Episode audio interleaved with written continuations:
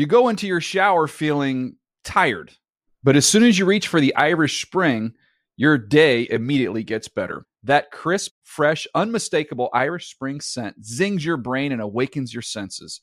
So when you finally emerge from the shower, 37 minutes later, because you pay the water bill so you can stay in there as long as you want, you're ready to take on the day and smell great doing it. Irish Spring Body Wash and Bar Soap. Fresh, green, Irish. Shop now at a store near you. Hey everyone, this is Jodie Sweetin from the podcast How Rude, Tanneritos.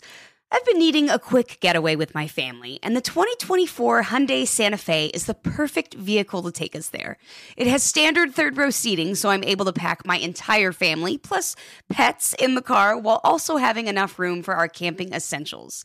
Available HTRAC all wheel drive will get us through any dirt trails, and available dual wireless charging pads will ensure we never have to worry about getting stuck with a dead phone in the middle of nowhere. Visit HyundaiUSA.com or call 562-314-4603 for more details. Hyundai, there's joy in every journey. I'm so excited to tell you JC Penney and country music singer-songwriter Walker Hayes are partnering together on a new limited time men's collection for the everyday guy. What I love about Walker Hayes is his laid back nature. He's a family man and being a country megastar while also having seven kids. You know he likes to keep his style cool and casual. This new collection is perfect for the guy living the t shirt life or someone wanting some fresh options that feel just as good. It's easy to wear, affordable styles that celebrate the ultimate family man, along with the quality, durability, and sensibility dads appreciate. Available online Saturday, May 4th at jcp.com and in store Thursday, May 16th, just in time for Father's Day. Limited time only. JCPenney, make it count. The Around the NFL podcast can still play the guitar. Hell yeah, we can. 1,600 episodes in, 11 years in. We're like Slash coming out of the church in the November Rain video. I am 43. From the Chris Wesley Podcast Studio, it's Around the NFL. Dan Hanzus here uh, with Gregg Rosenthal, Marc Sessler, and you heard it. I've been teasing this really uh, since uh, the Use Your Illusions double album uh, Colleen would be on the show again, and she has, yes, returned fresh from Detroit. You guys, I missed you. there were a couple people on Twitter that were like, Dan really needs you to return this week. So It's true. could. I needed you. I missed you. We all missed you, and now I don't you like have not being around. I, I miss you guys. I feel like my energy, my orbit, all of it is off when I'm not with you guys. I don't see you at least once Yeah. a week. So now all is right. It becomes gonna clear on recalibrate. Tuesdays that Mark and I are not enough. We are not enough.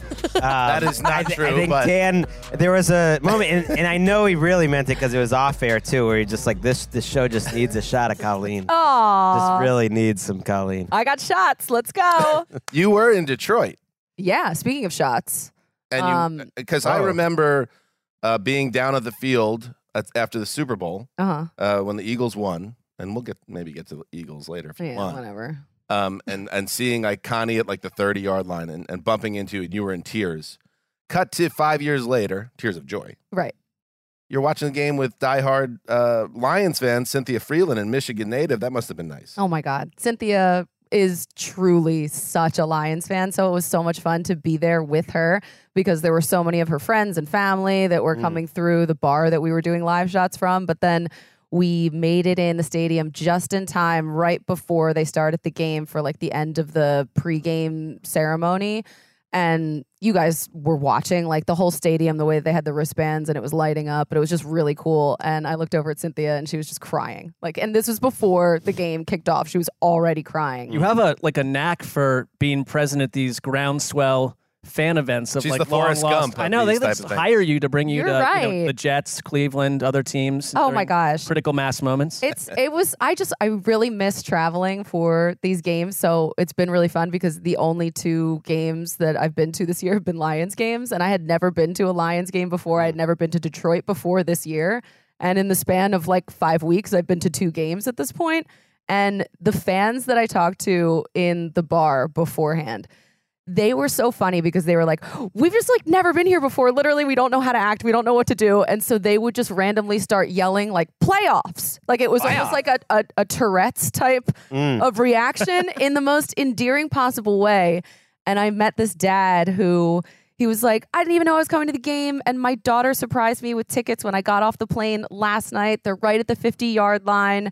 And so I was talking to them. And right before we left, the dad came over and he's like, You know, I didn't want to mention this beforehand, but my wife passed away eight years ago. Mm. She was such a big Lions fan, and we're here to honor her. And it was just so special for you to like have us on the show and blah, blah, Mm. blah. So then I started crying. There was a lot of crying going on I in love Detroit. that. It was so nice. I love that. I need to get Dan Campbell crying really to feed my soul. I think Dan one Campbell- more I win, think we it's might coming. get there. We- one more win. Dan Campbell. I will I will keep this to 30 seconds, but I woke up in the middle of the night Yes. um, from a like an insane dream where I could tell something like crazy had happened, and then I started, you know, you start to remember it, and I had been in my childhood house with a bunch of male like like bro friends. Okay. I didn't know any of them in real life, but then my neighbors down the hill. This is like my real childhood house. Dan Campbell was a teacher um, teaching Mm. Okay, people about seven the Detroit left. Lions, and wrote, came up the hill and gave me an assignment to re- do a, re- a book report on the Detroit Lions, and then the dream ended. Stop it. I love dreams. What? I love dream stories. He hit I it right at 30 Dream too. stories He are nailed 30. Dream stories are the worst, but it was football related, and it left me It's a football awake for like another hour and a half trying to figure out what was happening. I love that Dan is visiting you in your dreams. He was large too. It was like the real sized person, the real sized Dan Campbell. So. Uh, Mark, uh, how are you, buddy? Are you ready for a big W at your next watch party? Uh, well, I haven't really thought about that, uh, but I do want a W. You got any tips? Whether you're cheering on your favorite team or hosting Oh, a movie no. night, DiGiorno knows planning a winning watch party on a budget isn't easy. Uh, well, thank you for that advice, man. I, I get the uh, the anxiety, uh, you know, and I, I know my cess dog. He loves hosting, uh, hangs with all his work friends. Everything needs to be just right. You need the perfect setting, the perfect squad, the perfect eats, and the perfect plan to keep everyone pumped all night long. That's what you always say, man. Perfect eats, uh, perfect squad. um, that that's your whole thing, uh, keeping everybody pumped up. I, I like to just wing it at parties, you know. No, you need to draw up the perfect plan. Luckily, you're a game time mastermind, and you know that grabbing a DiGiorno classic crust pizza is one call that brings home a W. With half a pound of cheese, sauce, and other toppings at an a incredible price, it's your game day MVP, most valuable pizza. Uh, thank you for all the sports metaphors. It helps a regular guy like me. So I guess I'll just make the call and have it sent to the house. It's not delivery, it's DiGiorno. Ah, yes. Well, thanks, Mario. That was good info. I now understand the text that I read during that, uh, as as opposed to before. Um, I sound like I have a gun to my head. Well, I was. It's funny um, putting together a masterful bit like that and send that straight to the Webbies. Um, uh, A rifle to as. I'm listening to it over and over again, I'm like, this. This is an angry read. Yeah. This man is angry as he's reading it, and maybe that's why people are really uh, connecting with it uh, because it's so unusual for someone to read an ad about pizza like from a grocery store and be furious as they do it. I, I wonder if that's why DiGiorno's not gotten back to me as I thought they might. I never actually heard it. Um, I, I think one mistake we make is because we wrap the show Uh-huh. and like we've got our coats on and like my car started out in the parking lot. Right. Oh, it is. Now we need you to read an ad, and so I'm like, knock it out, baby. It's like Thursday afternoon. It's a little. So it's a little. Yeah, I think if against Eric I a think if we bit. just Well, do by- it maybe before the, way, show, you're gonna Dan, get you're gonna yeah, get part of me doing that. after So. the show for something. you need me. Yeah, yeah. That's fine. Yeah. And you're gonna get. I'll be pleasant and everything. But I've learned actually because Yeah. I'm not gonna. I don't want to sound like that on the next uh, ad spot that I. Well, No, it's but it's because your you didn't thing. have Yeah. pizza. You didn't have the DiGiorno before you had the read. So I, I feel also like you know need to They got really- more pop, No. and they just got a whole five minute bit on the show for free. That that, that this was not like a live read. Are Are you ready Greg? for a big W at your next watch party? I would say this. I don't know who we're reading these ads for, but we don't see uh, the product or payment for it. So we just simply we do it out of the kindness of our hearts. I know Greg is looking at Dan like, "Don't say that. Do not talk." You know, I get it, but like we we've never I've not received any DiGiorno pizzas. I'm letting you cook, just No. like that DiGiorno in the microwave. Bye, I'm done. All right, let's uh, let's uh, let's do some news. Tonight there are 70,000 plus who are screaming against him. Well, that's how many fans I play in front of normally at my house. Pretend like they're all there, but there's zero. But right now, Tony Romo, ladies and gentlemen, didn't know what word was coming next as they were tumbling from his mouth. Sometimes you just start talking and you figure out where the journey's going to take you. I don't know who does that, but Like, how many people watch that game? in Romo's defense, I guess, I guess we've all been there, but uh, when you're doing that, in, in addition to the panic of, wait, what am I saying? How do I land this? I hate when that happens. Knowing that there's what, like 50 million people? Whatever Problematic. it is. It's difficult. Landing the plane when there's a lot of turbulence like that is really rough. All right, let's get to uh, the news. Uh, the Titans have a new head coach. Uh, they plan to hire Bengals offensive coordinator Brian Callahan. Uh, the Pell Rays reported on Monday night. He had a second interview with the team on Monday, and he's staying. He had interviews scheduled with the Falcons and Panthers for their vacant head coaching gigs, uh, but they decide, or he decides, I don't need to go anywhere else. I like this spot. So Callahan, Mark, who um, had success in Cincinnati, and I think it probably helped him uh, the way the season uh, went on after they lost Burrow, that they remained competitive on offense. He ends up uh, getting a gig, and uh, that's what happens with successful organizations. They lose their coordinators. Well, we're we're obviously like getting deeper and deeper into the trend of just younger coaches being made head coaches. He's 39. Uh, he has already worked with Peyton Manning, Matthew Stafford, Joe Burrow. Obviously, you can throw Derek Carr in there if you want. Um, but he's like a he's a lifer. Like he's the son of Bill Callahan. It's like he's been around head coaching and around the NFL since like his earliest days, and so I think he's a little bit anonymous just because he's not the guy who was the obvious play caller. He wasn't in Cincinnati, but he's been around football forever. And I mean, I kind of was like tracking some Titan fans' reaction to this, and they're fired up because I think like the Mike Vrabel experience for some kind of hit its wall, and you have this defensive coach who does things his own way, and it feels a little bit like an attempt to modernize the Titans, bring them up to speed with other teams that are offensive based. Good, good news for Will Levis. They've got the second most cap space in the NFL. But I do wonder, like, does this mean like Bill Callahan comes over to Tennessee too and recreates that offensive line to work with his That son? alone would make him worth it, Brian Callahan. If you could bring his dad, Bill Callahan, the best offensive line coach in the entire NFL. He's with the Browns. He so you just- could fire him and show him that, Dad, you're not under my thumb anymore. Great power play, familial. uh, that would be amazing. Such a I damn don't. reaction. Oh my god! what? Why would the Cool. I guess why cool would the. Browns let um, Bill Callahan do that unless they just wanted to be nice and let him work with? or the you son? could you could make him like you know assistant. But they, coach. they did that even last year. I think they gave him a big raise. I would guess he's, you know, if not the highest paid offensive line coach in the league. Uh, close. Pe- people love Brian Callahan. I'm sort of over even guessing which of these coaches are going to be good or not when they get hired because it's just the most impossible thing to predict. You you made a good point that he hasn't been a play caller, so we don't know his profile too much, but we do know like there there are only so many of these McVay tree guys every year. And like everyone wants one now. Like Zach Robinson is a guy who's getting uh, interviews all over the place for coordinator jobs to to, to bump up a level. Uh, Bobby Slowik might get one of these head coaching jobs. There's like only a couple of them out there, and they all eventually get hired. At some point, I feel like won't this have diminishing returns? But it, to be fair, it really hasn't yet. They're almost all hitting. It is an offense that's working. I think the their number one objective, the Titans, was to find a coach to work with Will Levis. They it really struck me the owner Amy Strunk saying when they asked her what's there to be positive about about this Titans team, and she like went with, "Oh, we have a quarterback to build around." I was like, "Oh, okay, that's." That's how they're kind of viewing Will Levis. Like I get it, he's a first round pick, but that's they're they're really looking at him as the guy, and Callahan's going to be the guy to make him better. And for Levis, it's going to be his fourth offense in four different seasons. But Callahan's offense, it's going to have obviously some similar concepts as Zac Taylor in Cincinnati. And Taylor worked with Levis's former offensive coordinator from Kentucky, Liam Coen, for a season with the Rams. So there might be some overlap there.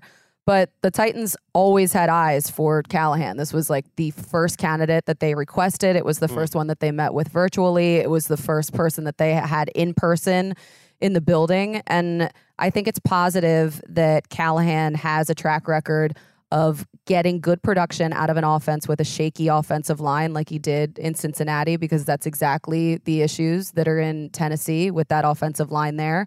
So bringing him in to try and develop Will Levis, I mean, the Titans have never had offensive continuity under Mike Vrabel. It was four different offensive mm. coordinators during that time. So I'm wondering if not only will he bring over his dad from Cleveland, But also, will they end up hiring Alex Van Pelt, the offensive coordinator who was let go by Kevin Stefanski at the end of the season? Um, because Van Pelt previously worked in Cincinnati as the quarterbacks coach with Mm. Connect those Callahan dots, Connie. for two seasons. I went down such a rabbit hole. I Love spent way too much time on this one. This is why we missed you. He worked directly with Callahan, so they're probably going to share some similar concepts. I came up with a little list of potential offensive Wow. coordinators that he could hire, including Now you're scaring me. Liam Coen, who is the offensive coordinator at Kentucky. Um, so then maybe they end up keeping their quarterbacks coach, who is in place now in Tennessee, Little just for like that. Although Liam continuity. Coen seemed to get blamed quite a bit for the 2022 Rams disaster. fair. That's uh, fair. For what it's worth. Um, was it his fault? Who knows? We'll find out. Also, Sounds like a fall man to me, bro. is it Studs- Studsville? Eric Studsville? Dudesville. I like to call he's him been around. Studsville. Former interim head coach of the Denver Broncos. Let's not objectify the coaches, Connie. Well, Studsville, Studsville, and Wasn't he one of the co-OCs?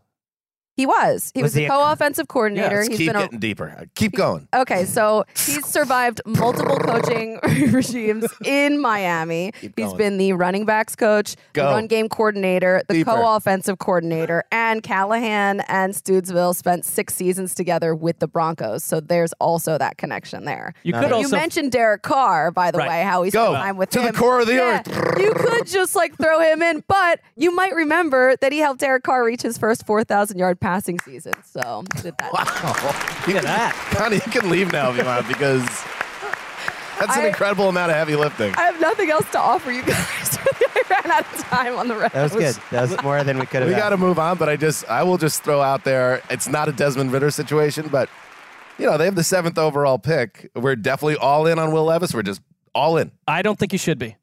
I think you should have. Open I know he had some pretty nice moments. but just see what falls to you at seven because you know you can do a lot. which is tricky, obviously, because if you if you take a quarterback, he was the 33rd overall pick last year. If you take another quarterback, you're not only kind of punting on that, you're also passing up a chance to add a major piece around him on the offensive line or as a playmaker. So I get why you probably are going to be in on Levis, but not a perfect prospect. Never was. I- I I agree with being in on him from not in terms of not drafting another young guy. Add a veteran to the mix that is going to be a a decent backup. That's a good plan too. I just have a plan. Have a have a backup. And then this is plan. this is the year for that. This is the year for that. Um, in other new, by the way, you know I have a tremendously close relationship with my father, Mark. Uh, yes, it's evident. Um, Humble brag. but the idea, We all know that. Why are you just singling out Mark? it's but I'm like, just- but- it's like, hey guys who don't really get that along with your dad, I'm gonna make you feel bad now. I'm just pointing out, like if I was appointed to the top of the company and had a chance to just be like, Dad, you know, every generation, like you know, we we build, and that would be my opportunity to say, Dad, we got to let you go. That's all. And and imagine being at IBM, Mark, during your dad's time there, getting promoted to I vice think about it all the time. being able to call your dad and be like, Dad, you can't tell me what to do anymore. In fact, get the f- out of your office. You're gone. I don't have Give him a fantasies box. like this. I don't like This- that. You know, Feels like something you personally might need to unpack a little Yeah. bit more. With You could try Suzanne, to turn it on me. I'm just saying this is an opportunity that young Callahan has. I, I wouldn't do it to my father. I'm just saying he might want to if they and, don't have and a great we don't relationship. we don't know like what that relationship is and and that- to the point of the people that he worked with for six or seven years maybe Uh-huh. he, you know maybe brian Callahan, Callahan just burns people out Right. maybe the father burns everyone out you know Right. And now it's power rank relationships with our dads. Okay. Oh. So Colleen, you we, and we Ed, are in a unbelievable. like unbelievable race for the top seed. I won't do that. We don't need to unpack that It stuff. but you're just like you don't even know you don't even inquire about It'll- the it'll take- on the greg and Mark It'll side. take like until the ninth month of therapy for for Dan's therapist to be like, why is it your greatest wish to fire your own father? What is, what is this really about? Guys, I'm bringing my dad to the Super Bowl. You'll Ooh, be able to that's hang out with him there. and We're going to go to the red carpet honors together. It's going to be great. we love Are that you going to bring your dad? I've done it four times. Mm. All right. Let's. Who's brought their dad to the Super Bowl? I, I have as well, yeah. i have not but there were extenuating circumstances around some of that so Let's dig in on that. No. no let's that's move on. absolutely not All right. uh, Antonio Pierce. the Chargers uh, and Jim Harbaugh are now in striking distance of getting a deal. You know who that's from? Mike G, Mike Garafolo, and you know you could trust it. So uh, the Los Angeles Chargers, after saying bye to Brandon Staley, they decide it is time uh, to get started. We think they decide. It's always it's Harbaugh who's had some crazy stories over the years. also, where he's striking been- distance is interesting. wording. Right. It's sometimes he's been at the finish line, so I'm going to give this like a eighty percent chance, ninety percent chance, All right. Well, I because Mike good. G is implicitly putting that ten percent in that report. So Jim Harbaugh, who's had great success everywhere he's gone, from college uh, to the pros, back to college, and now coming back to the pros, it looks like, uh, gets a beautiful canvas to work on. Uh, maybe not the perfect Chargers roster, but not certainly not a bad one either. And most importantly, he comes back to the NFL uh, with a quarterback that, if he hasn't quite reached superstar status yet, obviously has that potential. Uh, with Justin Herbert, I think everyone that likes Herbert and is frustrated by the arc of his career so far has to be happy about this news, especially Bolts fans. AFC West, the head coaches are going to be wild if that happens. You're going to have Jim Harbaugh, Sean Payton, Andy Reid, and then Antonio Pierce, which is a wild card because you just don't know his track record. But still, those other three head coaches in one division makes those division games so much more Mm. fun. I, I also I'm hesitant here to get too deep into what it all means, and I'm a little worried about this Aaron Wilson report, uh, who, who does good work for the Houston Chronicle, or was there now he covers the Texans for another outlet. He he said Greg Roman would be the offensive coordinator, which is like, hmm, Uh, Greg Roman.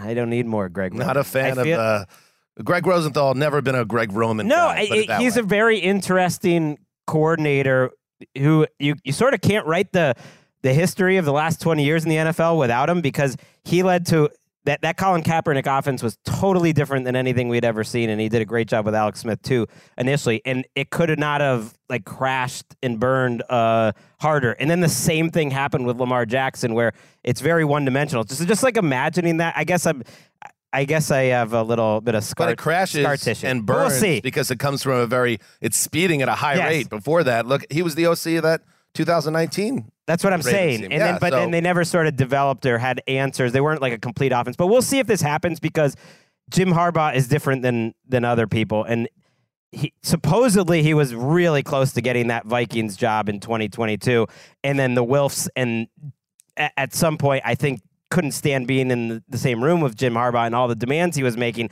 and it blew up in his face, and he didn't end up getting that job. And he promised, he said, "I'm done chasing NFL jobs. Never gonna do it again." Right after that.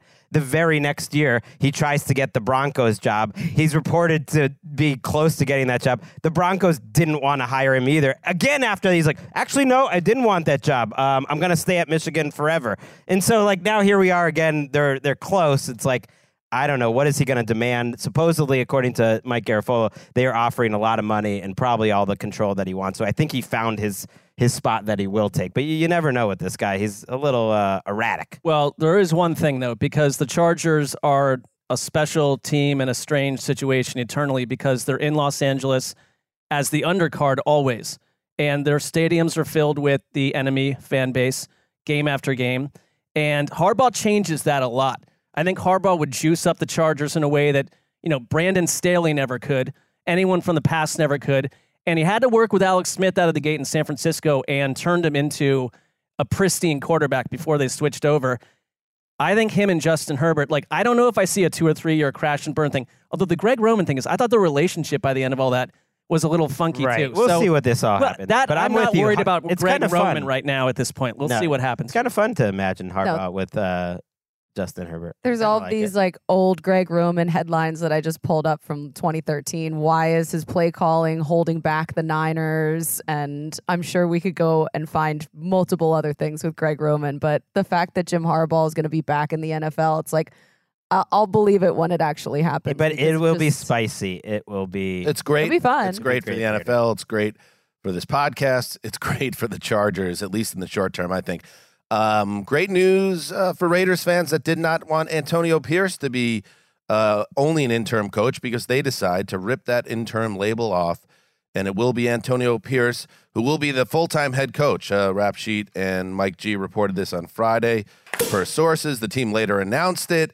Uh, Pierce uh, took over for Josh McDaniels, and it was just an absolute circus there and a non competitive, uh, just trash bag operation, as Mark would say. Floating trash bag, as they say. Or as he says, only Mark. You're a unique man, Mark. Yeah, I mean, you're allowed to. You put those words I together in it. the same way as Can't well. do it the way you do it, Mark. Pierce's hiring comes after he coached Raiders to five wins in those final nine games, and uh, that along Sestog with his uh, very vocal, fiery style, and and the players latching onto him, and him being essentially the antithesis of what McDaniels was. I think all that kind of came together and, and got him this job. I don't think it's just bells and whistles in terms of how the players responded to him. I mean, they they were a different defense down the stretch. I think it matters. I think we're seeing this all over the place. Like these coaches need to relate to these players in a different way. Meetings need to happen differently. And there was this drumbeat with Josh McDaniels of like, why is he not getting along with this important guy and this important guy? And there's all these like behind the scenes whispers that this is just not working. So this is like when you have one relationship and you just go to another and you go to someone completely different. Antonio Pierce couldn't be any more different than Josh McDaniels. But I think the hard work begins now because it's like, nice idea to put O'Connell in there for a bunch of time last year. Jimmy G is Jimmy G, and that thing flamed out. It's like, you've got to figure out who you're going to be because you can't be one of these teams in a power heavy AFC with a maybe he works quarterback, maybe he gets us six wins type of guy. So it's like it, a nice story now turns into the acid test. We still got to find out who the GM is. Don't know that. Mm-hmm. There's uh, reporting that Marvin Lewis will be involved in the staff, kind of in a over helping Pierce out. He apparently actually was getting help from Pierce. Uh, it might, he might have been on the staff last year, and we didn't really know. After Pierce came aboard, Like in Lewis- a costume? yeah, uh, no, and like uh, you know, advisory role, and Tom Coughlin helping. He he says he does, he knows what he doesn't know and, and needs some help, maybe filling out the staff, all this different stuff, and I'm curious to see what the staff looks. There's Zach Robinson again, another Mc, McVay guy is getting interviewed for the OC job. That that would be promising. I just think it's it should not be lost because we didn't hit it on this podcast that Maxx Crosby put it out there that he will request the trade if Antonio Pierce doesn't get hired. I love it. And then like a day later, Antonio Pierce was hired. So I just think by the transitive rule, Maxx Crosby runs the team now. Yes. He's the GM. He's the GM. He's the owner.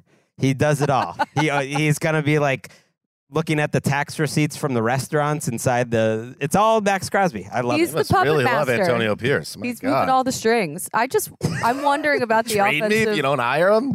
the Wow. philosophy there if they do end up going with like a McVay guy if it is going to still be like a run first like with a bunch of play action type concepts and if he does end up hiring an OC like from McVay or Shanahan going forward but I think 3 out of their 5 offensive line starters are free agents Mm. and Josh Jacobs too so they have they've really got to hire a GM because they have a lot of questions that they need to And they might keep figure Champ. Kelly, who who was there too, and they are letting go of the previous offensive staff, which did a better Yeah. job. I'd keep an eye on Tom Telesco. There's reporting that like if you're Mark Davis wants like because you're got a rookie head coach, like a GM with experience, and he's someone they've talked to. And so I mean, Tom times, yeah. Telesco, stay in the division I thought he did a good job in, it, with the with the Chargers in the terms of like stockpile, and also the Chargers we didn't mention before of like the second biggest cap red space issue right now of any team in the league. So The Chargers. You said? yes, so you know he left them in some in a bit of a fix too. Um, yes, I think the Mark Davis and company have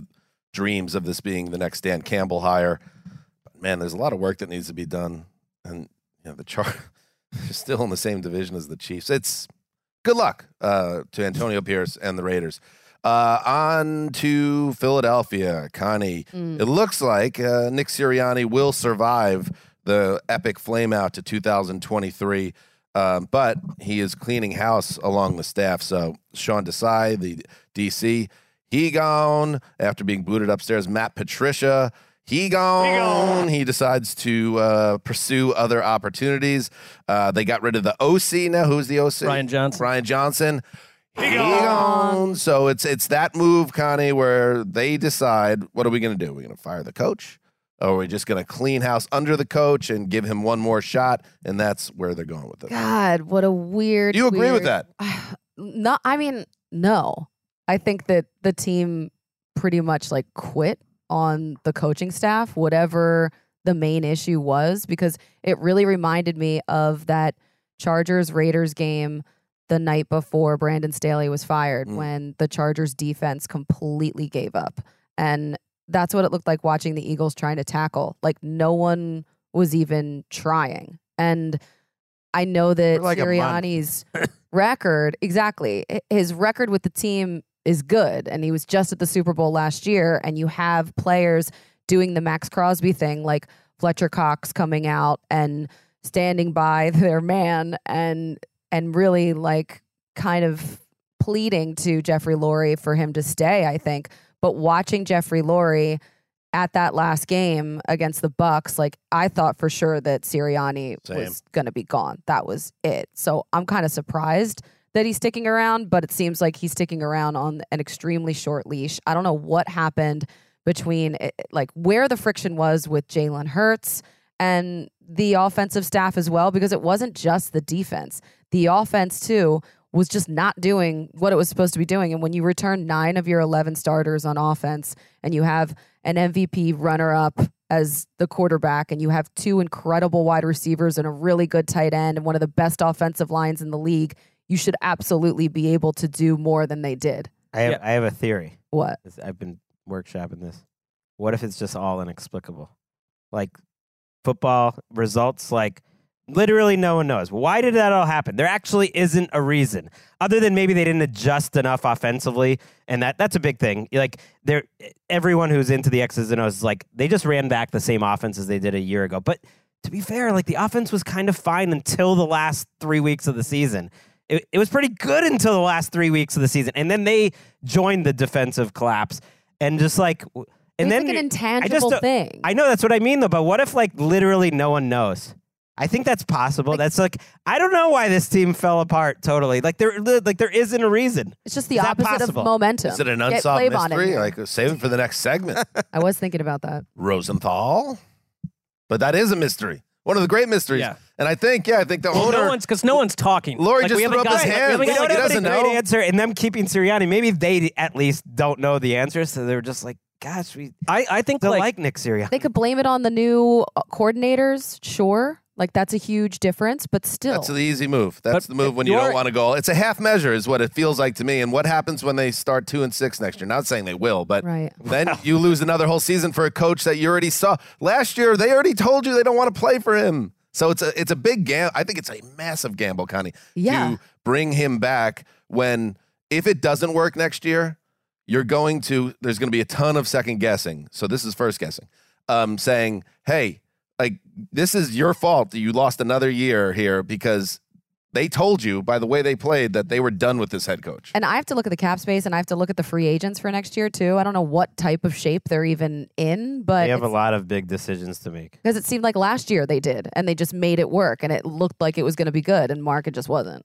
I don't like teams that have their third OC and third DC in three seasons. Mm. Like for a team that a year ago were like they're so consistent, their front office is so forward thinking. It seems like Well, in whatever. fairness, they lost the first two because they went to the Super Bowl. No, I mean, but s- Yeah. it's still transition. Yes. It's still transition. And it's like, I, I kind of feel like when Doug Pederson refused to make staff changes before his exit, that it doesn't feel like this. Coaches don't want to fire their own guys, their own assistants, even even with the decide thing where you want to say, like, they're loyal to the dudes for the most part. Like, you don't, you Unless don't want they're getting fired. But, that, but I'm Yeah. saying, I think it was Yeah. Lurie probably saying, you're here on, you're obviously on the 11th, the 11th hour here, Sirianni, but like, you've got to clean house. And I think you could lose the rest of your staff by doing that. The players already have issues. Like, it's a chaotic swirl for the Eagles in this offseason. They could look a lot different. Well, it my it all guess is changed the after staff- Big Dom, so that might be it. That's Greg. true. The of Big Big Dom did come back for the playoffs, and that was maybe their worst game. I mean, He mean, was they on the didn't get any sideline? better. Yeah, he was Yeah. back on the sideline for the playoffs. Well, I guess it triggered like, it just postseason. It was like, just for the regular regular season Somehow the rules. suspension didn't count in the postseason. It's ridiculous. Well, at least that killed that theory. You can't spend all offseason Right. thinking put the guy back on the. But the you know, moment he, 50-yard line. he he put hands on that player is really when it began. That's fair. Yeah, against the hubris. 49ers. hubris, you know. That could be a, that could be a seventy year curse, Colleen. You just know you never know with those things. Right. Don't get get that juju off of me. Gross. You know who's uh, interviewing for the Eagles defensive coordinator job, among other people? Who? Ron Rivera. Wow. I'm just Ron like, wow, stays this in the guy picture. loves ball. Stays in the Because picture. he doesn't need the money, but he loves ball. Let's spin the coaches carousel. By the way, let's wrap this up. Um, the Jaguars, uh, Jaguars, hire former. Fal- Uh oh. this is a good transition to our next segment. They hire former Falcons DC Ryan Nielsen, so he's there, going to run the show there. Shane Waldron lands with the Bears. He's their new OC, so he's got gonna have a lot of eyes on him. So there's two more, and then in the front office ranks, the carousel spins as well. Dan Morgan hired by the Panthers as their GM. He was previously the assistant GM uh, under the previous dude, Scott Scott Fitterer. Fitterer, who was fired after the Panthers went two and fifteen. I do have a statement. This is not Tepper B talking, but this is an episode of Tepper B releasing a statement. okay. Okay. Now that works. All right, here we go. Dan has a thorough knowledge of our football personnel and a clear vision to take us where we all want to go. We know he will attack this opportunity with the same intensity he did as a Panthers player. He was a linebacker or something. He What do you mean or something? He was like one of the Oh, best I'm linebackers sorry. in the Oh league. my God. Hey, if someone said that about uh, C.J. Mosley, I would Ah, say like ah, you stick it to me. you would stick it to you'd me. get mad.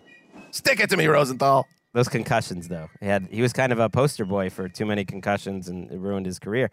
Uh, Great. Well, that's the guy I want running my football had- team. had to- I'm surprised that they stayed in house. Great. Considering, Are you?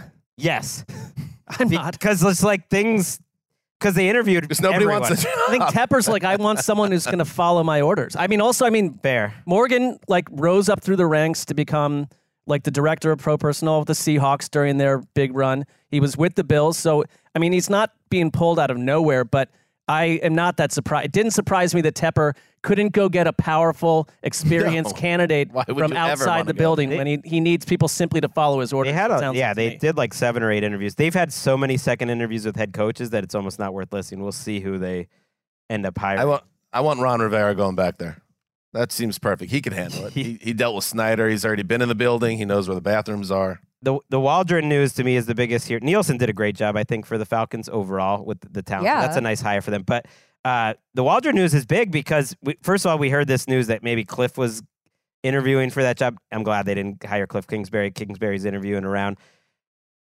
Waldron takes that job, I think, knowing he's got the number one overall pick, and I think Waldron did overall very good job. Another McVay tree guy in Seattle the last couple years with Geno Smith. You know, Dave Canales got so much pop moving to Tampa and being the QB coach. It was Shane Waldron who was running that offense the last three years, and and for the most part, I think he's a a good play caller.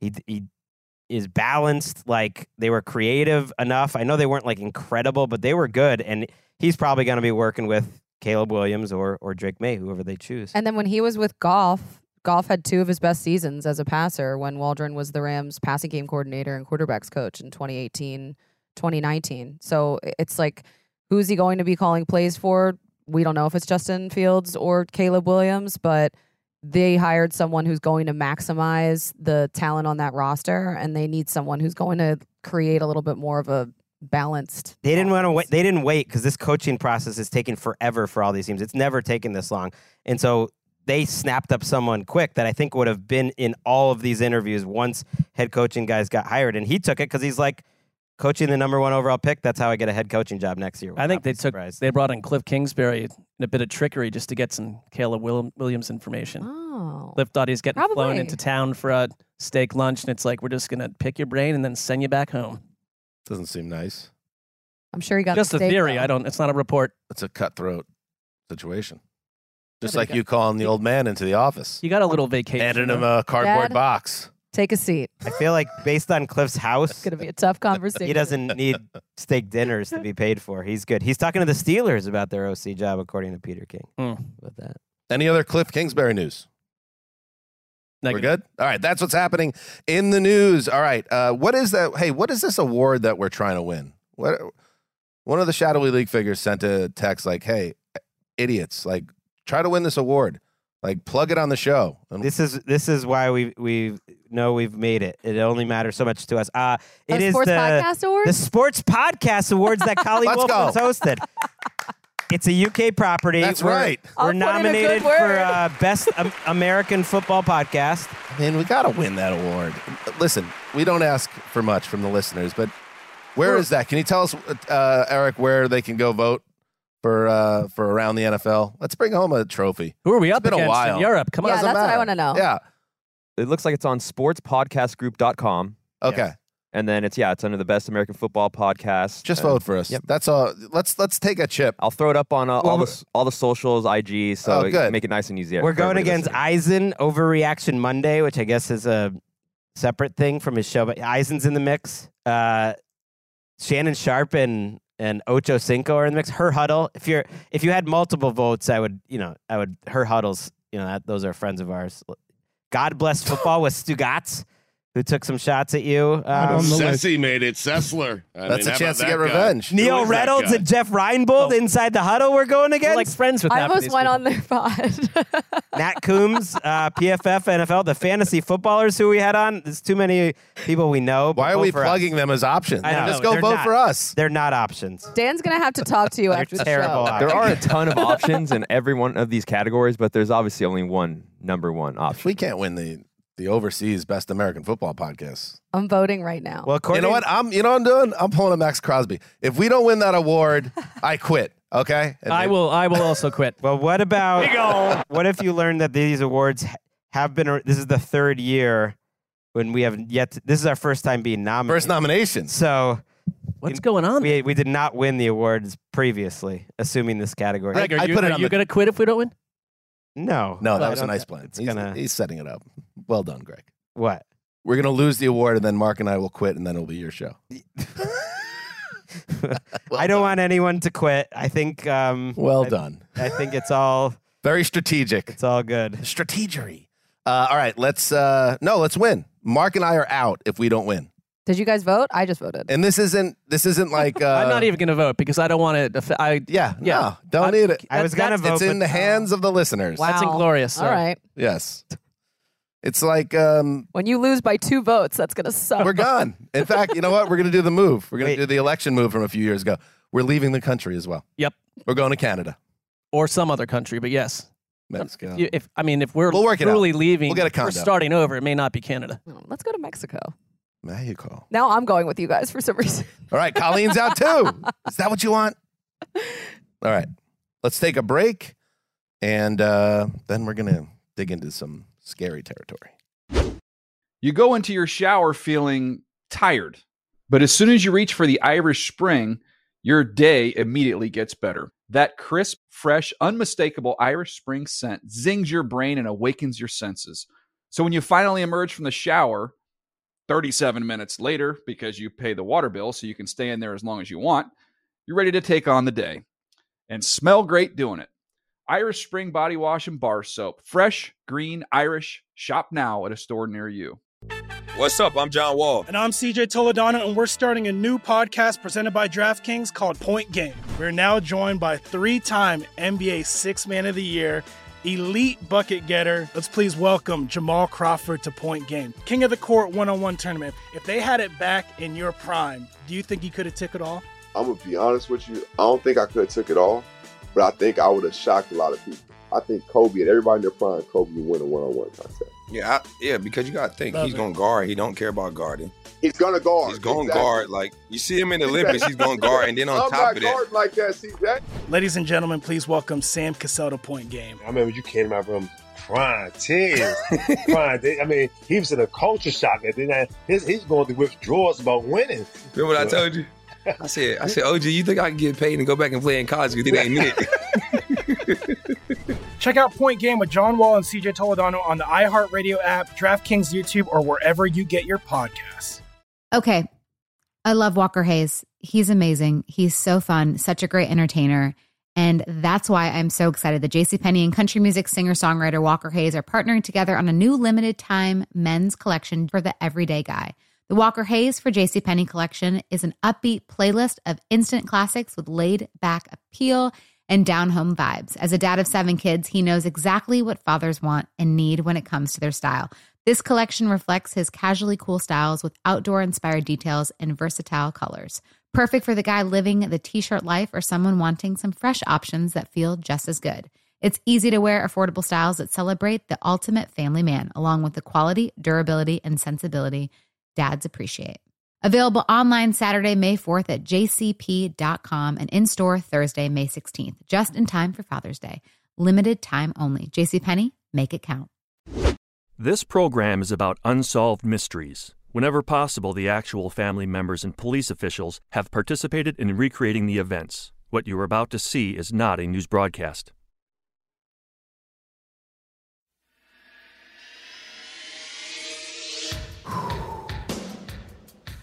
Whenever you heard the voiceover, it was like, get out the blanket, make sure the back door is locked. I hated it. hated it. It is time now to explore some unsolved mysteries of the NFL playoffs and beyond. And you know what? Marc, you're a big conspiracy guy. Some mysteries don't want to be solved, you know, and then they take on a whole life of their own. So maybe that's how this ends. And it's always because you always wanted at the end of the ep of uh, with Stack and company, you want an update and then you, Oh, wanted, that- you wanted closure. Visceral reaction to that when that happens. So there's a frustration because we won't have any update at the end of this episode. Not that we know of. But we're going to put it out there. What what needs to be solved? What's out there?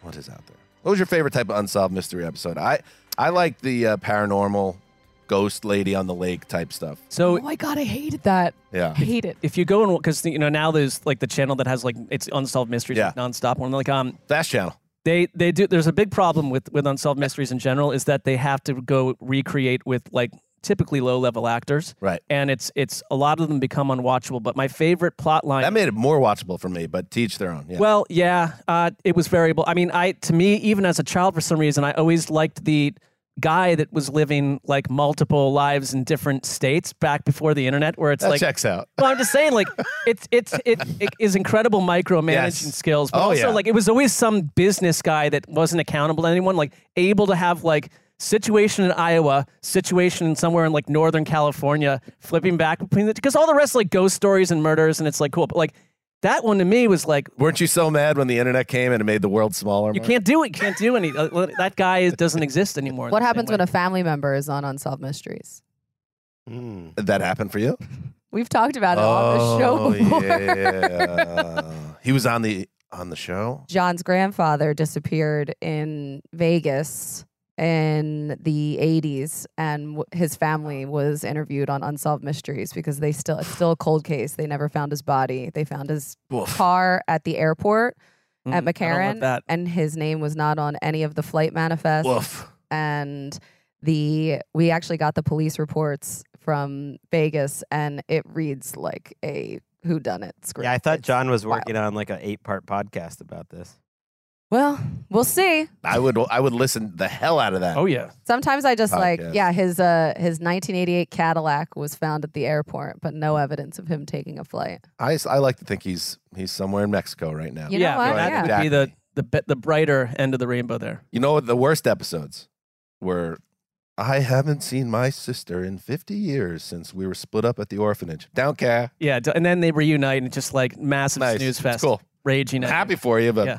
Not for me. I saw one where it was like talking about someone po- spontaneously combusted and just like I like that. and I it it shook me for my entire life. I good. was like at some point am I just going to like light on fire and die? It's possible. I didn't know until Unsolved Mysteries. Um, all right. Here we go. Let's get into it. Gregg, it's time to unpack some unsolved mysteries. Did you have anything to share? Do you ever have a family member on unsolved mysteries? I have not. Nor have I. Have you ever watched the show? I have not. Okay. What? I was sort of sensing Gregg sitting back there a little bit, but that's fair. You don't have any seen it. connection to Robert Stack? I, I can't. Oh, can't tell. Gregg. I have not seen it. I'm Born so age 32. He is being Standing honest. up. He's being honest. No one watched more TV than me from ages seven to twelve. I challenge you all. Um, Just not All the right. Program. that's okay, though. You don't need to know it. We've talked about it enough on the show for you to be aware of the Yes, I program by now. anyway, so I'll start. Um, are, are we about in Atlanta to galaxy brain our way out of uh, having Bill Belichick as the head coach? Is that where we're at? The Athletic reported on Tuesday morning that Mike Vrabel is expected to interview for the vacant uh, head coaching vacancy. When that happens, he will be the 14th person to do so. This I love this on Sunday. 14. on Whoa. Sunday, They've scored two touchdowns of interviews. on Sunday with the extra points. Uh, on Sunday, they knocked out two in one day. They got Texans OC Bobby Slowik, Detroit OC Ben Johnson. Uh, these guys had like playoff games. Do you think they were like how efficient could that have been? At what kind of interview could that have been? Those Uh, take a long time too. Yeah. like those guys on- weren't able to prepare for those interviews. What's the what's the point? I don't I don't get it. Anyway, uh, Rooney Rule they are all over that as well. They've m- interviewed six minority candidates. Uh, the only guy so far of that group to get a second interview will be Raheem Morris, and that will happen this week. So that all takes us back to Bill, and he has met with the Falcons twice.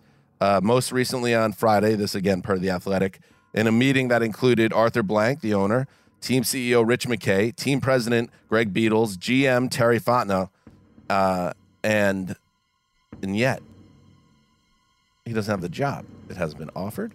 Bill hasn't taken any other formal interviews, Mm-hmm. and I think this would be a horrendous decision by the Falcons. I think it's a home run hire, but they're at least because of the depth, Greggy, of uh, how how deep they're going in. This it's not for show. It, they're they're really wrestling with the decision, or they've outright passed on Belichick. They're, according to the coaching tracker on NFL.com, people should check that out. There's been eight second interviews, or scheduled or completed. Eight second interviews. When does it become too much? By the way, FYI. Or well, I think it, I think we're already there. like at what point do you Uh, when we're paralysis describing it by this way, analysis? When yeah. does that set in? I think I think the the mystery here is does does anyone really want Belichick? Because the reporting around Belichick from the outside sounds like the reporting that you would get if there actually wasn't much interest in Bill Belichick and that his agent is using his connections to make it sound like Bill Belichick has a lot of interest. Oh, the Falcons are, are after him so hard. He's their number one pick. All this is happening. Okay, well, look look what's actually happening. And then there's some pushback that like, no, actually the Falcons are looking at a million people. He might not be the number one pick. It's a weird setup. Oh, there's other teams that ha- that are really um, interested in him, including one that's still in the playoffs. You know, if if um, if they lose and but they're circling him. It's like, okay, let's see it because there's only five openings left, and they all seem to be circling different people. I think the mystery, uh, or possibly the solution here, is that Bill Belichick doesn't really have that big of a market. What if he doesn't want it?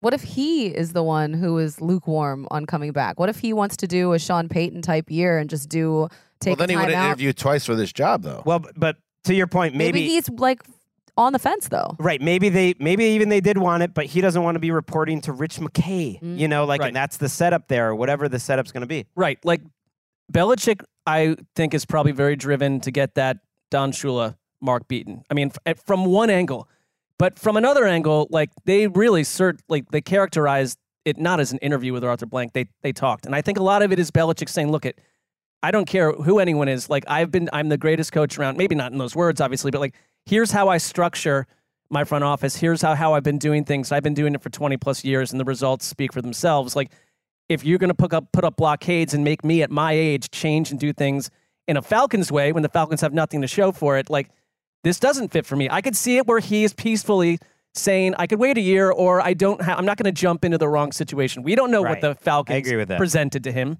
And the Raiders um, went after Tom Brady a few years back, and and then the Bucks got him, and there wasn't a huge market for Tom Brady. Otherwise, I think this is that same thing all over again, but with a head coach.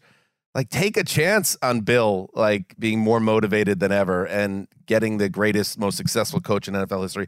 I think it would be a huge mistake uh, by the NFL on the level of the Lamar Jackson situation. If you let this hiring cycle go by and everyone ends like, nah, he's not going to be for us. Yeah, but Lamar Jackson wasn't coming off of two awful seasons. Uh, well, they weren't high level seasons by his standards. No, they were all they were bad. He did a bad. He and he would- got hurt both years and missed the end of the season. Oh, Lamar. I mean, Lamar was playing well. My point is, Bill Belichick did a bad job at what his job was the last two seasons, and it is a what have you done for me? You could say that about league. Tom Brady. It's all relative, but he was a guy that appeared to be in decline No, his but- last couple of but- years there. But even there, like those guys are playing at a level that's much higher than the average performer. I would say it's fair to point out Belichick did not coach and run that organization in an average way the last two seasons. That's the between the. Patricia year and and what. But this is my point. My Yeah. point is, if people are going to look at how the end of the Patriots run went after Tom Brady left, um, I think you're you're overthinking it when you have an opportunity to give him a fresh start. And listen, go hire some 37 year old offensive coordinator that's never been a coach. Be the Raiders and hire a guy in Antonio Pierce that was an interim coach that was co- coaching high school the year before. That's all cool if you want to do that, but like the idea of fair of uh, talking yourself out of Belichick, I just I think it's a possibility of a huge. I think when you've rooted for a team where you've never had Be- a Bell Belichick or anyone anything close to him as a coach, y- your mind's going to like, why not take a and shot to the at point this? you made uh, earlier in news, it's not even a trend anymore. It's the way it is. Everyone wants to get the young guy now, and you want it's like you want him to almost be the face of your organization. I think that's one of the reasons. Like my team, Robert Saleh still has a job. They like the way he looks. They like the way he presents himself. And Belichick is like a quarterback. like a 70, 72 year old frumpy guy that's grumpy with the media and all that. Like maybe he's that's part of his problem now too. He doesn't look the part. The NFL's changed. Well, and like, what is his plan? Because there was reporting from Washington Post, other Grumpy and grumpy. That his staff could include Josh McDaniels, Matt Patricia, and Joe Judge. Oh my And it's like- god. But that's, I think that's, I like- think that's like- a little concerning. absolutely think? it is. yes. I can't deny that. All my right, uh, God. Connie, Okay. give us an unsolved mystery of the NFL. Okay, so this is a team that has given up 400 yards in three games, three straight games um, defensively. They've given up 74 plays of 20 plus yards this season, which is the third worst in A the lot. entire league. Um, they've had six different quarterbacks throw for over 300 passing yards against them, and only the Jags defense was worse this season. But the Lions are still in, and their defense is just such a mystery to me because their run defense is incredible. They've only allowed one 100 yard rusher this entire season, and it was a quarterback. It was Justin Fields. The most a running back had Wow. against them in a game, 69 yards. That was Ty Chandler in week 18. Ty Chandler. Their run defense is awesome. Aaron Glenn is getting all sorts of head coaching interviews. The players absolutely love him. They just do one thing really well, and then everything else they're just kind of mediocre in or bad in. They're bottom 10 in sacks. They're the middle of the pack in total yards, bottom 10 in points allowed, middle of the pack in takeaways. How are they doing it? How is this working? Lions magic, baby. That's what I don't understand. I think offense being more important than defense is how. In in the end, like you got to be, you got to make some plays on defense, uh, be opportunistic situationally. Like look at the 49ers. The 49ers defense played terrible uh, against the Packers until they didn't in the fourth quarter and they made a couple plays. But like before that, they were kind of getting run over. Uh, even the the Bills, I mean the Chiefs defense, like that was their worst game of the season. They get through. So I get that would be my my Yeah, like the this last game as an example, um, they forced Baker into two interceptions. One stopped the opening drive, led to points. The second one, Marc, uh, ended the game. So they're opportunistic, and and their pass rush has gotten better. Hutchinson's been on a tear Mhm. uh, the last couple weeks. So I guess it's maybe the numbers don't tell the full story of where the defense is right now in this moment under Aaron Glenn. Or they just have that magical thing. Or maybe they do, and we're gonna they'll have. But I'll tell you what, Marky, they're gonna be tested in a big way at the Big Bell Bottom on Sunday. Yeah, and I think you know it comes down to the end, and they gave up 20 points to the Cowboys, 20 to the Vikings, uh, and that started you know their playoff run after that. 23 to the Rams, 23 to the Bucks. They've generated some turnovers. Aidan Hutchinson's been playing. You're getting the best version of him. And I think the Lions are just a different type of story where like they're winning close games here, but there's just something about the team that I think under Campbell that's like we are deficient in certain ways. We understand it. We're still a team that's being built, and like a lot of their, their draft picks hit so hard. I think that's why they've leveled up and won one extra playoff game than maybe they would have. Um, and it's like next year, this offseason, you put you amp up the defense to some degree, but they're surviving. But they're not giving up 45 points a game here and having to win shootouts at the end of the season here like they were last year. Last year was like we've got to somehow score 38 points and give up 37. It's a little bit different textually in terms of like what they've done in the last three or four weeks. and they they come up with some big plays. Like yes, they gave up a ton of yards. the last two weeks, but like you think of the stops, the the negative plays they forced the Rams into to get them out of field goal range last week. So many times the Bucks get across midfield and then Baker, you know, gets fooled by by a blitz scheme that Glenn cooks up. So it's like it's a bend but break defense. But you're right. Like the next two weeks, if they get to play two more games, it, they're they're going to have to win shootouts. Uh, Greggy, an unsolved mystery. Mm. Debating between two. Tough, always tough. Yeah, but this team doesn't get a lot. But that's what the showrunners of Unsolved Mysteries had to do, Gregg. So you do understand how the production. And they came to Stack with the rundown. And he's like, "Get this out of my face. Rearrange." Smashes a bottle against the wall. like whiskey. What does what does Jason Licht see this Buccaneers team be? monster. That's Oh, my okay. mystery. Mm. Because I think he's sneaky done a good job with this team, drafting, keeping it together. Um, they've really hit on their drafts better than almost any team in the league over the last six or seven years. They've, they've been pretty good. Mike Evans is a free agent. He is going to cost oh. an incredible amount, and uh, you could franchise tag him. That would be that would cost a lot in your cap. Lavonte David is a free agent. Baker Mayfield is a free agent. Antoine Winfield, I would argue, is your best defensive player, is a free agent, and and David might be second. So you're maybe your two best defensive players. Heck, even Chase McLaughlin's a free agent. Uh, uh, just a lot of pieces. I A think they'll, they'll say goodbye to Devin White. But the the biggest part of all this is how much do you really love Baker? Um, because I think when you mentioned the Geno Smith type of contract, Mm. you you were probably right, Dan. Of like, that's what it's going to take to. That's what his agent's gonna That's what he's going to pre- Yeah. take to prevent him from going in the free agent market, which would be something like twenty-five to thirty million dollars a year, and then maybe. 40 total guaranteed where like if you really wanted to give up on him after one year you'd have to eat it a little bit which is which is what the Geno Smith deal was which was what the Derek Carr deal was with the Raiders actually not not with the Saints. Do you want to do that for Baker? Are you willing to spend all this money? Because they have a lot of cap space on Evans and these other guys and actually move on from Baker. Yeah, I think like Baker worked partially because it wasn't quite to the level of Tom Brady landing there, but this was a better roster than people. I mean, the roster around him, people around him. People thought kind of wrote the Bucs off as like a five-win team, and a lot of it was like, well, Baker Mayfield feels like a placeholder.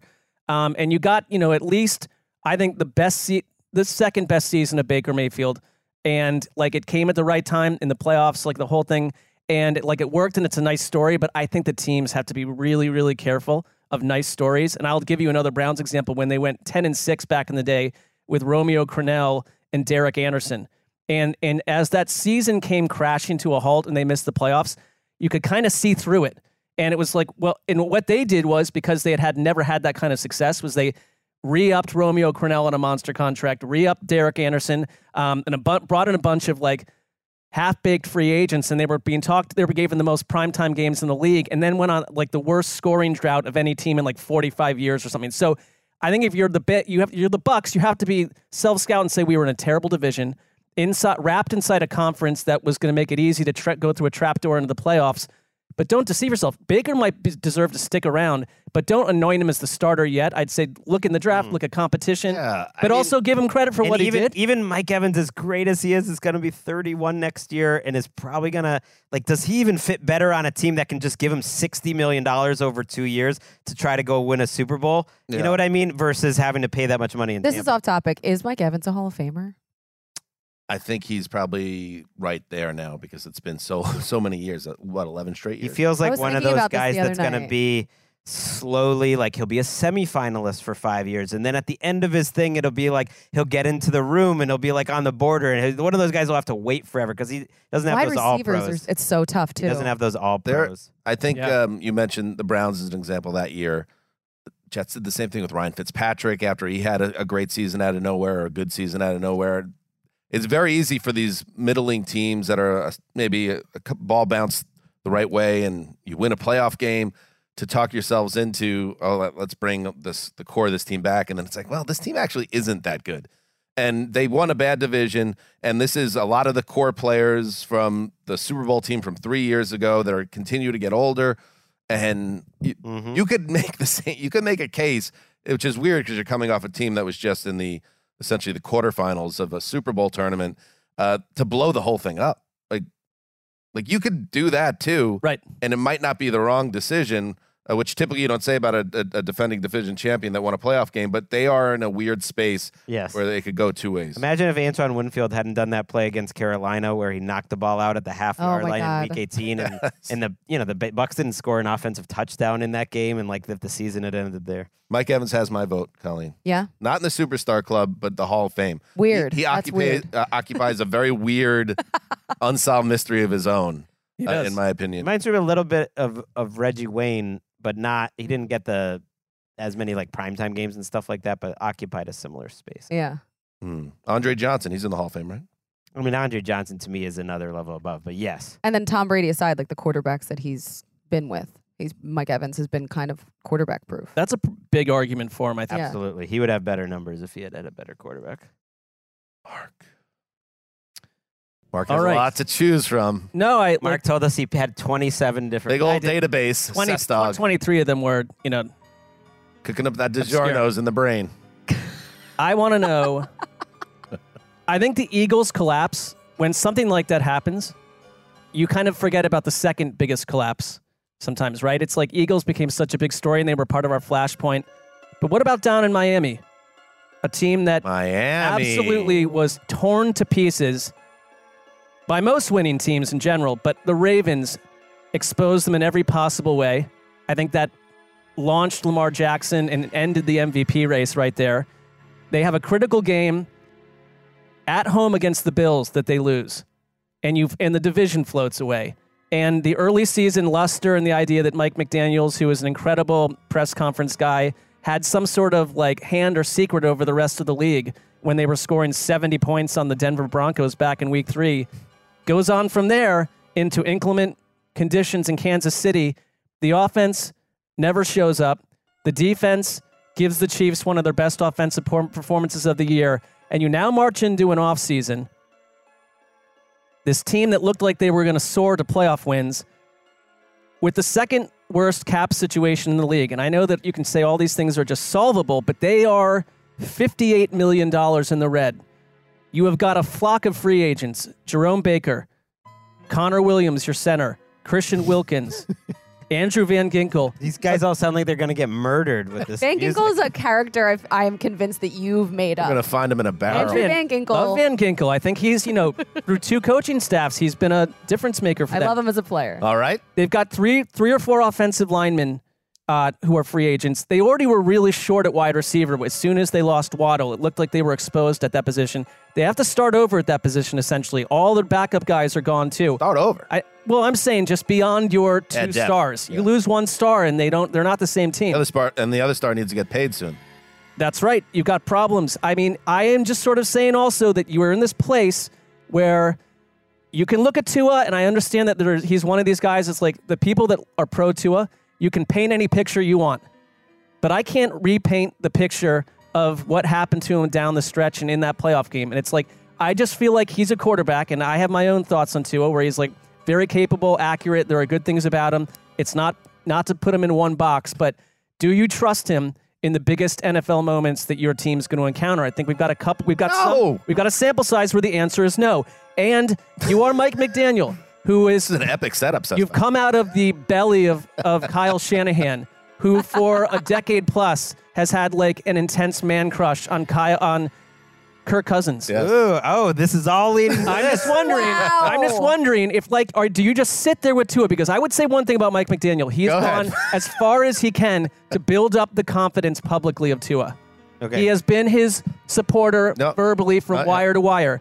I'm just saying that someone like Kirk Cousins, other options in the world. If you're Mike McDaniel and you feel like an inflection point of like, we can't just repeat this same season where you walk into the playoffs and get waxed in cold weather.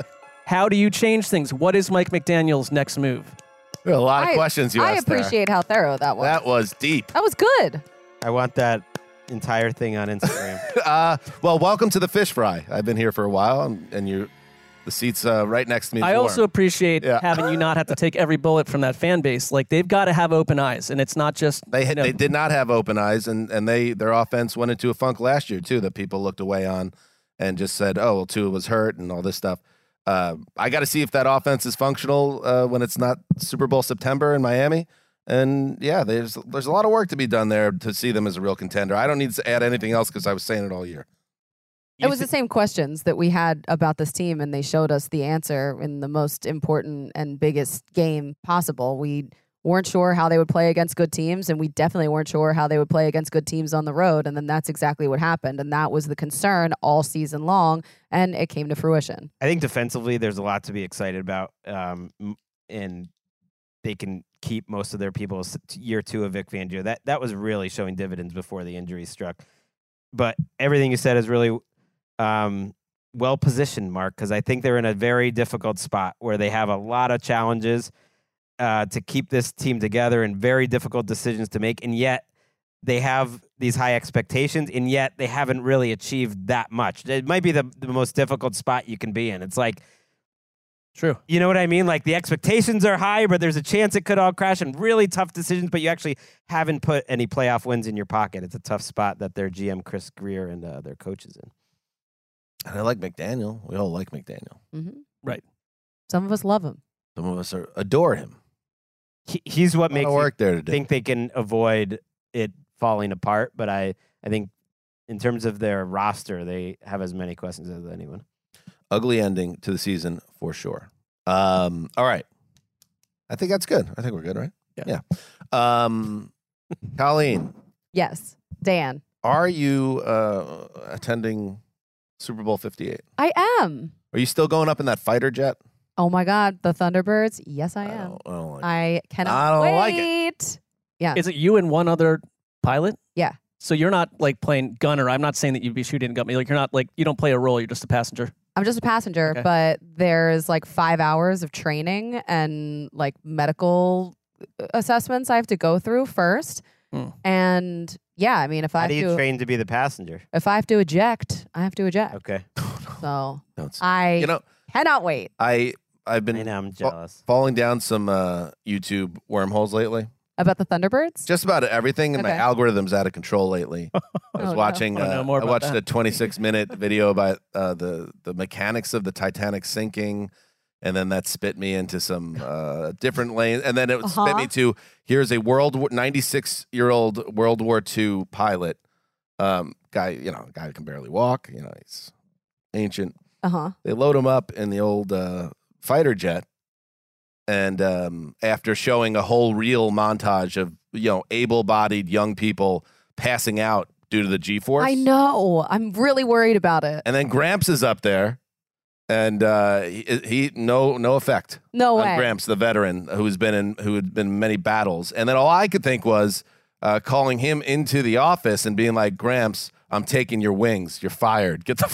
Jesus. Give me a block. Wow. Because that gives you a chance to Yes, really you get could- one over on him. yeah, too. you were like you've got some lineage issues, but I it is making for good listening. Have you ever been a boss of like um people that you could potentially out. fire? Not been- Not yet, but I'm, Okay. I'm I'm- looking I'm forward just to the Maybe hoping that doesn't happen though. But it's a lot of family stuff that that I think is. you know, especially like a grandfather. If you could, if you can, mm, I respect you, but It's sort of like a Godfather Yeah. uh, fantasy for you, Mm. where you're like Al Pacino in the bathroom Is finding that what it is? pistol. I respect you, but ego. So yeah, I'm worried about passing out. I think you Yeah, will. think I guess is what I'm going to say. I know you've you've flown before, Oh, I've flown before. um, many times, right? Uh huh. Uh, but you've never gone I did my- G-force. I did my ground school for my pilot's license. I got my Hmm. not not all the hours I needed for my private. Didn't solo, but I've been up there, and yeah, I've never pulled G's before. But when I was talking to the pilot, Jeez. I said that I was worried about passing out and or throwing up. Really don't want to do either one of those things. And she was like, "Oh, I'm not worried about it. Women's bodies are more physiologically capable of uh, handling the G's. So usually when people throw up or pass out, it's men." I swear. And I, and I was like, yeah. I'm sorry. Can you just say that one more time? You dropped out. what if uh, what if the man is sixty percent G? oh, oh my God. Stop. Gregg was sitting on that for ten minutes. So yes, I'll be at Super Bowl. Uh, I'll make it to Sunday as long as So that now- flight goes okay on Tuesday. Not only uh, you know is everyone counting on you, including your uh, war veteran father. That's right. Who's who flew he flew missions. Yeah, he was uh, stationed at a missile silo. Now all the Good deal, women of humanity are counting on you too to keep up the reputation of G Force. It's a lot of pressure, but I'm ready to handle it. I like that you harbor like spontaneous combustion fears, but also jump into this assignment. I'll jump out of planes. Let's go. Good stuff. Thank you everybody for listening. Uh, we will be back on Thursday. Title game Thursday preview. That's a big one. Try to cook up some guests for that. Spicy. Mm. Thank you, Connie. Yeah. Heed the call.